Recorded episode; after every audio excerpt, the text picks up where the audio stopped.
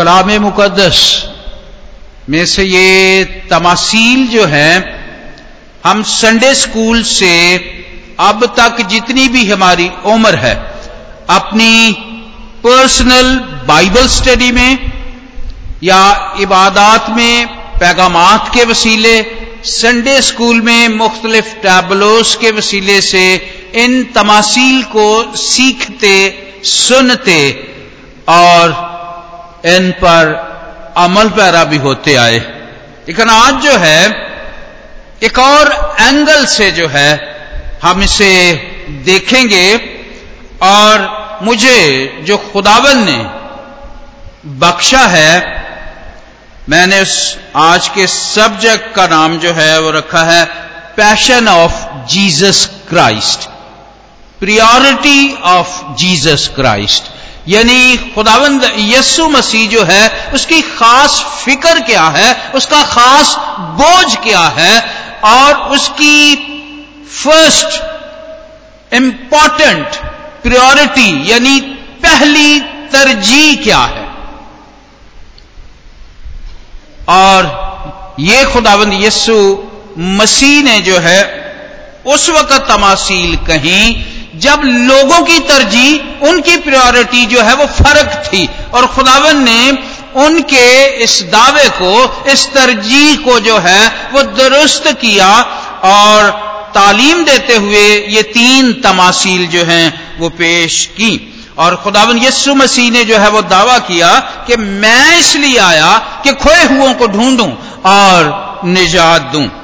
मगर ये रेफरेंस जो आज हमने पढ़ा है, इसका आगाज़ जो है, वो बुड़बड़ाहट से, एक सवाल से लोगों के पैशन से जो है वो शुरू होता है। और लोगों का पैशन क्या है? लोगों की फ़िक्र क्या है? लोग क्या चाहते हैं? उनकी शिद्दत से आरज़ू जो है वो क्या है? लिखा है, सब महसूल लेने वाले और गुनहगार उसके पास आते थे ताकि उसकी बातें सुने। और ये सारा मंजर देखकर फरीसी और फकी जो है वो बुड़बड़ाए उन्होंने तराश किया, उन्होंने तनकीद की। और वो क्या थी?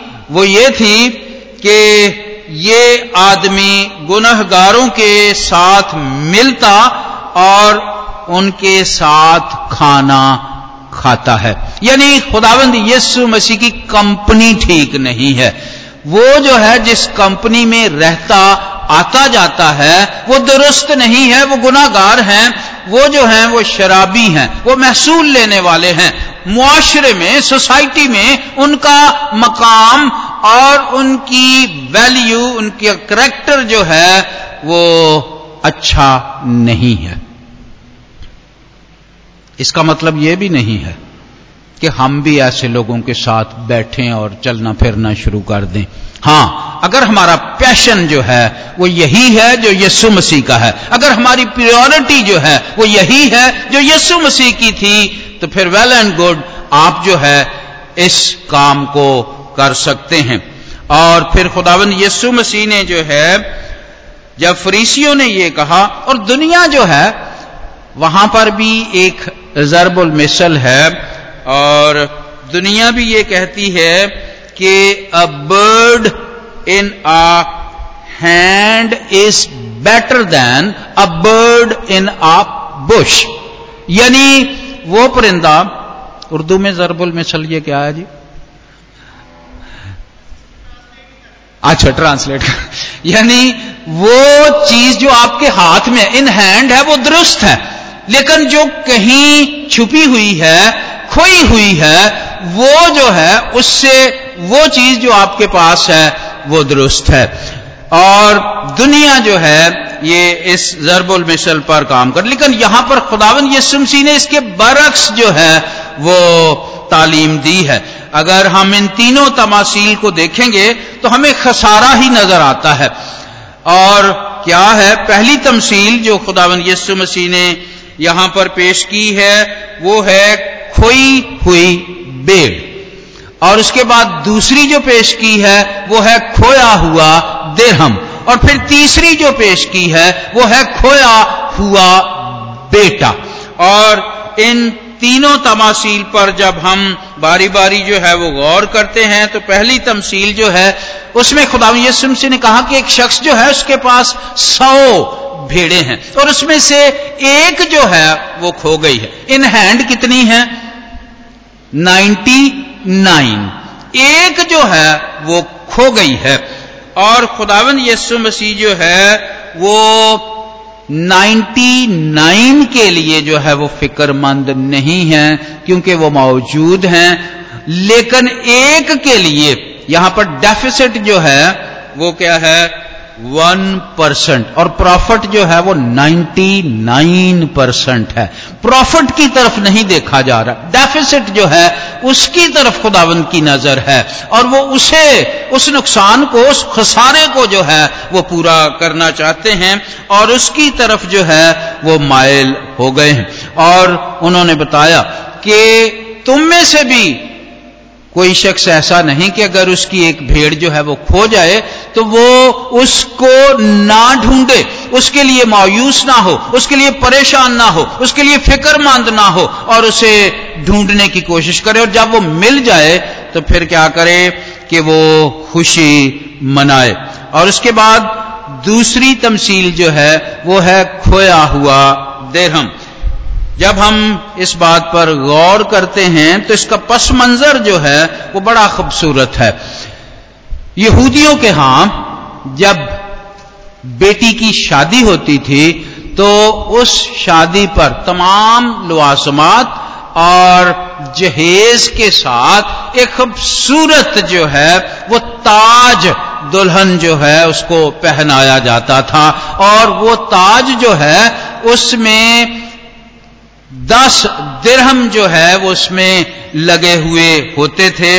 ये दिरहम जो है ये लोग अपनी हैसियत के मुतलक मुताबिक जो है, वो पहनाते थे, वो सोने के हो सकते हैं, वो चांदी के हो सकते हैं, या और भी कोई कीमती धात जो है, उसके हो सकते हैं, या रायजुल वक्त सिक्का जो है, उसके हो सकते हैं। सो इस तरह से ये खातून जो है, इसकी शादी हुई है, और ये मेके से जो है, वो ताज जो इस बात की अलामत है कि वो खुशी के साथ अपने घर से जो है वो रुखसत हुई है और ये ताज पहनकर जो है वो ससुराल गई। और जैसे ही शाम होती है, रात पड़ती है, उस ताज में से, उस क्राउन में से जो दस दरहम या दस सिक्कों पर मबनी था, उसमें से एक दरहम, एक सिक्का जो है वो खो जाता है।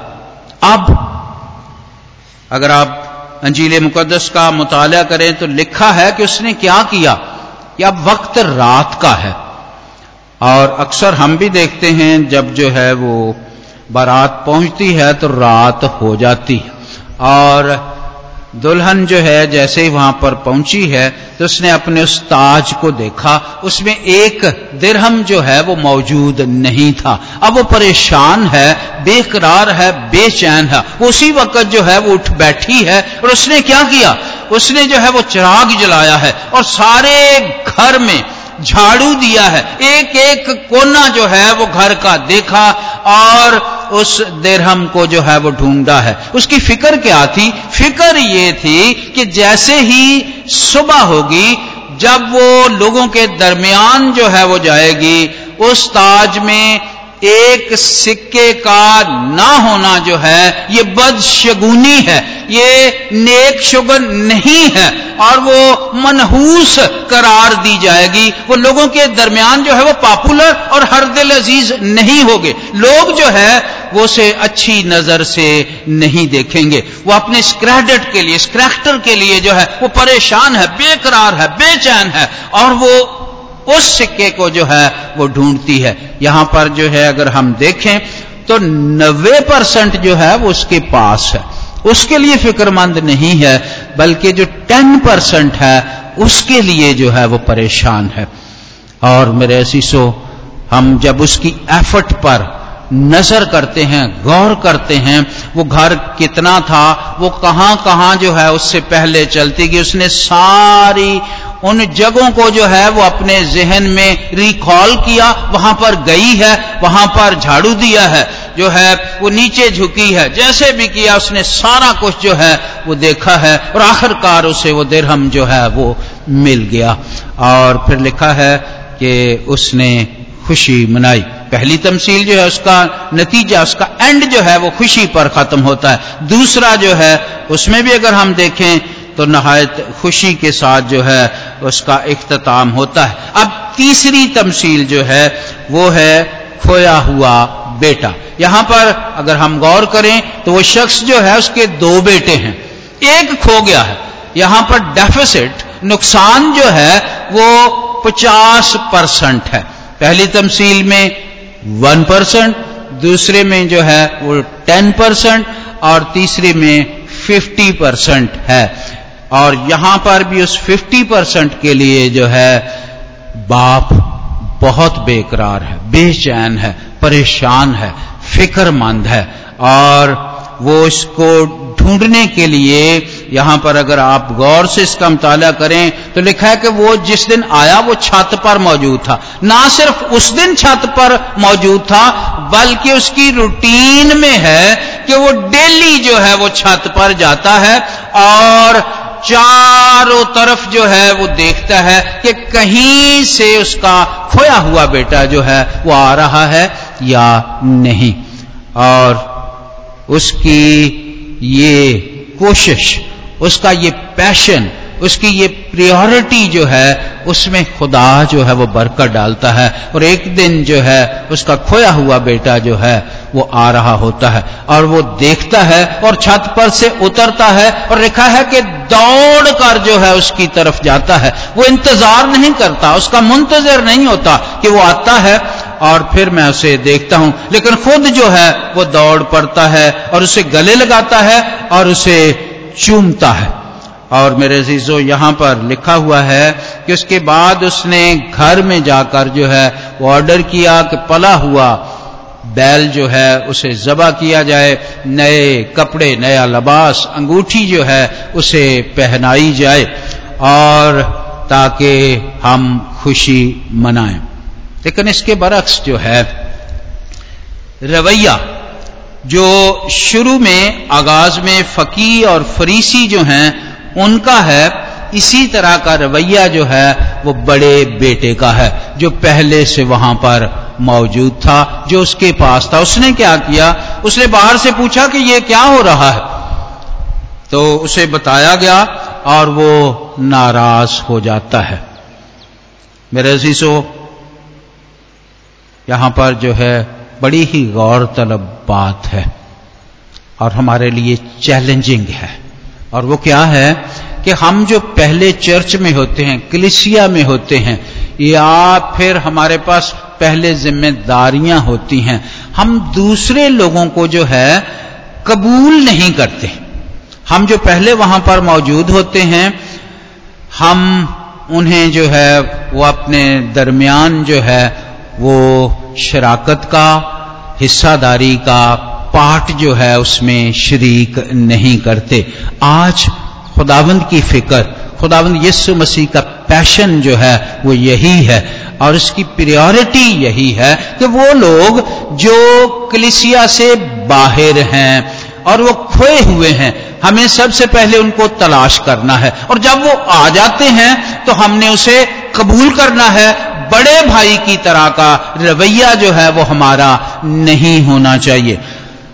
क्लिसिया में जो है, बहुत से ऐसे इवेंट आते हैं जब एफर्ट होती है। और वो जो खोए हुए हैं, एक तो वो भी जो है वो उसको शुरू कर देते हैं, पहले नहीं होते। लेकिन उस वक्त जो है वो जाग उठते हैं। शुक्र है खुदामंद का। लेकिन हम जो पहले मौजूद होते हैं, हमारा रवैया जो है वो बड़े भाई जैसा नहीं होना चाहिए। हमें उनको गले लगाना है, उन्हें चूमना है, क्योंकि खुदावंद यीशु मसीह का पैशन जो है वो यही है। खुदावंद यीशु मसीह की प्रियोरिटी जो है वो यही है, उसकी तरजीह यही है कि वो खोए हुओं को ढूँढने और निजात देने आया है। इसलिए हमें जो है, अपने दरमियान उन लोगों को कबूल करना है। उन्हें जो है वो जिम्मेदारियों के साथ इन्वॉल्व करना है, ताकि हम सब जो है, वो खुशी के साथ जो है वो आगे बढ़ें, ताकि बहुत सारे लोग जो हैं, वो शामिल हों और खुदावंद का गला जो है वो ज़मीन पर बढ़े और उसका चरवाहा जो है, वो खुशी मनाए। क्योंकि यहाँ पर लिखा है, हर खोई हुई चीज़ मिलने के बाद जो है, एक अजीम जो है वो सेलिब्रेशन यहाँ पर बताई गई है। जब खोई हुई भेड़ मिलती है तो खुशी मनाई जाती है। जब खोया हुआ दिरहम मिलता है तो खुशी मनाई जाती है। जब खोया हुआ बेटा मिलता है तो फिर भी खुशी जो है वो मनाई जाती है। हमारे चेहरे जो है, वो खुशी के साथ और एक असीम मुस्कुराहट के साथ जो है दूसरों को कबूल करने के लिए खिल उठने चाहिए जब वो कलिसिया में आते हैं, ताकि कलिसिया जो है वो बढ़े। और इस तरह से ना सिर्फ़ ज़मीन पर, बल्कि लिखा है कि आसमान पर भी खुशी होती है। खुदावन जो है वो आया ही इसीलिए, ताकि खोए हुओं को ढूंढे और निजात दे। इसलिए आइए, आज हम अपने सरों को छुपाएँगे और अपनी आँखों को बंद करेंगे और क्लिसियस्टनजाबाद में मैंने बारहा कहा कि अपने दाएँ बाएँ देखें और बहुत सारे जो चर्च नहीं आते, दूर हैं, खोए हुए हैं, हम उन्हें ढूंढ निकालें। उनके लिए जो है हमारे अंदर पैशन होना चाहिए क्योंकि खुदाबंद यसु मसीह का बोझ यही है। ना फकी फरीसियों की तरह हमारा रवैया होना चाहिए, ना उस बड़े बेटे की तरह का हमारा रवैया होना चाहिए। इसलिए आइए अपने तमाम रवैया जात पर गौर करें और उन लोगों को जो चर्च से दूर हैं, बाहर हैं, कलिसिया में नहीं हैं, चर्च नहीं आते, उनको देखें और उनके लिए जो है वो एफर्ट करें और उन्हें ढूंढ निकालें और उन्हें खुदावन की हजूरी में लाएँ, ताकि ज़मीन पर भी, कलिसिया के दरमियान और आसमान पर भी फरिश्ते जो हैं, वो इस खुशी में शरीक हो जाएँ। दुआ मांगेंगे और आप जब दुआ के लिए अपने आप को खुदावंद के हजूर रखे हुए हैं तो अपनी तरजीहात पर गौर करें।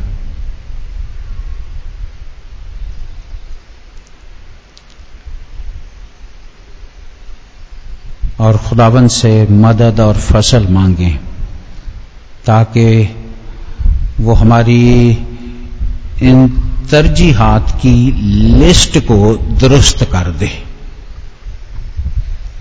और जो खुदावन चाहता है, हम उस बोझ के साथ, उस फ़िक्र के साथ, उस पैशन के साथ जो है, मसीही ज़िंदगी गुजारें।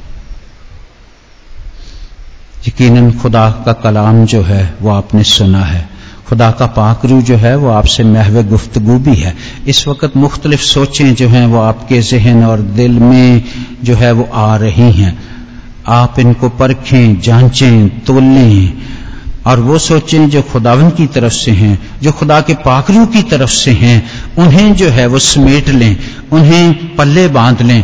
और वो सोचें जो शायद किसी और शख्सियत की वजह से हैं नेगेटिव हैं। या ऐसी सोचें जो खुदा के कलाम के मुताबिक नहीं है, वो भी आ रही हैं। क्योंकि अबलीस जो है, वो डालता है और वो चाहता है कि हम खुदावंद की सोच के साथ खुदावंद के मकसद के साथ खुदावंद के टारगेट के साथ जो है इस ज़मीन पर ज़िंदगी बसर ना करें। वो उन्हें खलत मल्त जो है वो करना चाहता है। वो उन्हें जो है, वो हमारे जहनों से, हमारे दिलों से रेस करना चाहता है। लेकिन खुदावंद के पाखरू को मौका दें और उन्हें झटक दें और उन पर जो खुदावंद की मर्ज़ी है, एग्री हो जाएँ मुतफिक हो जाएँ और जब भी आपको मौका मिलता है, उन्हें अमली जामा पहनाने की कोशिश करें, क्योंकि खुदावंद की मर्ज़ी यही है। खुदावंद यही चाहता है।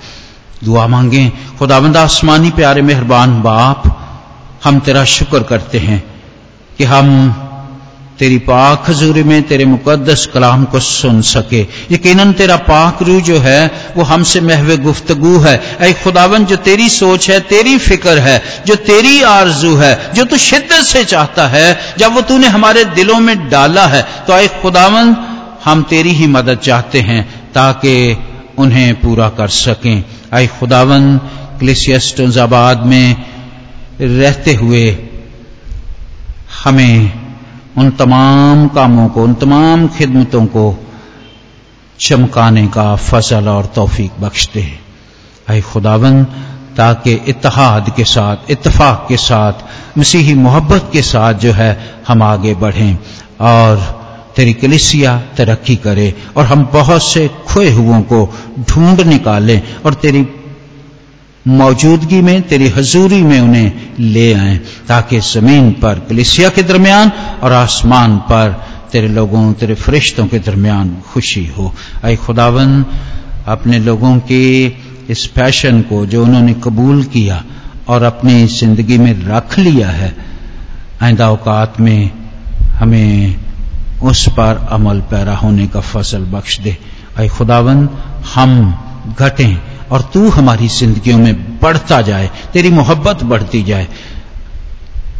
ताकि खुदावन तेरी कलिसिया तरक्की करे। खुदाबंद यस्सु मसीह के वसीले से मांगते हैं। आमीन।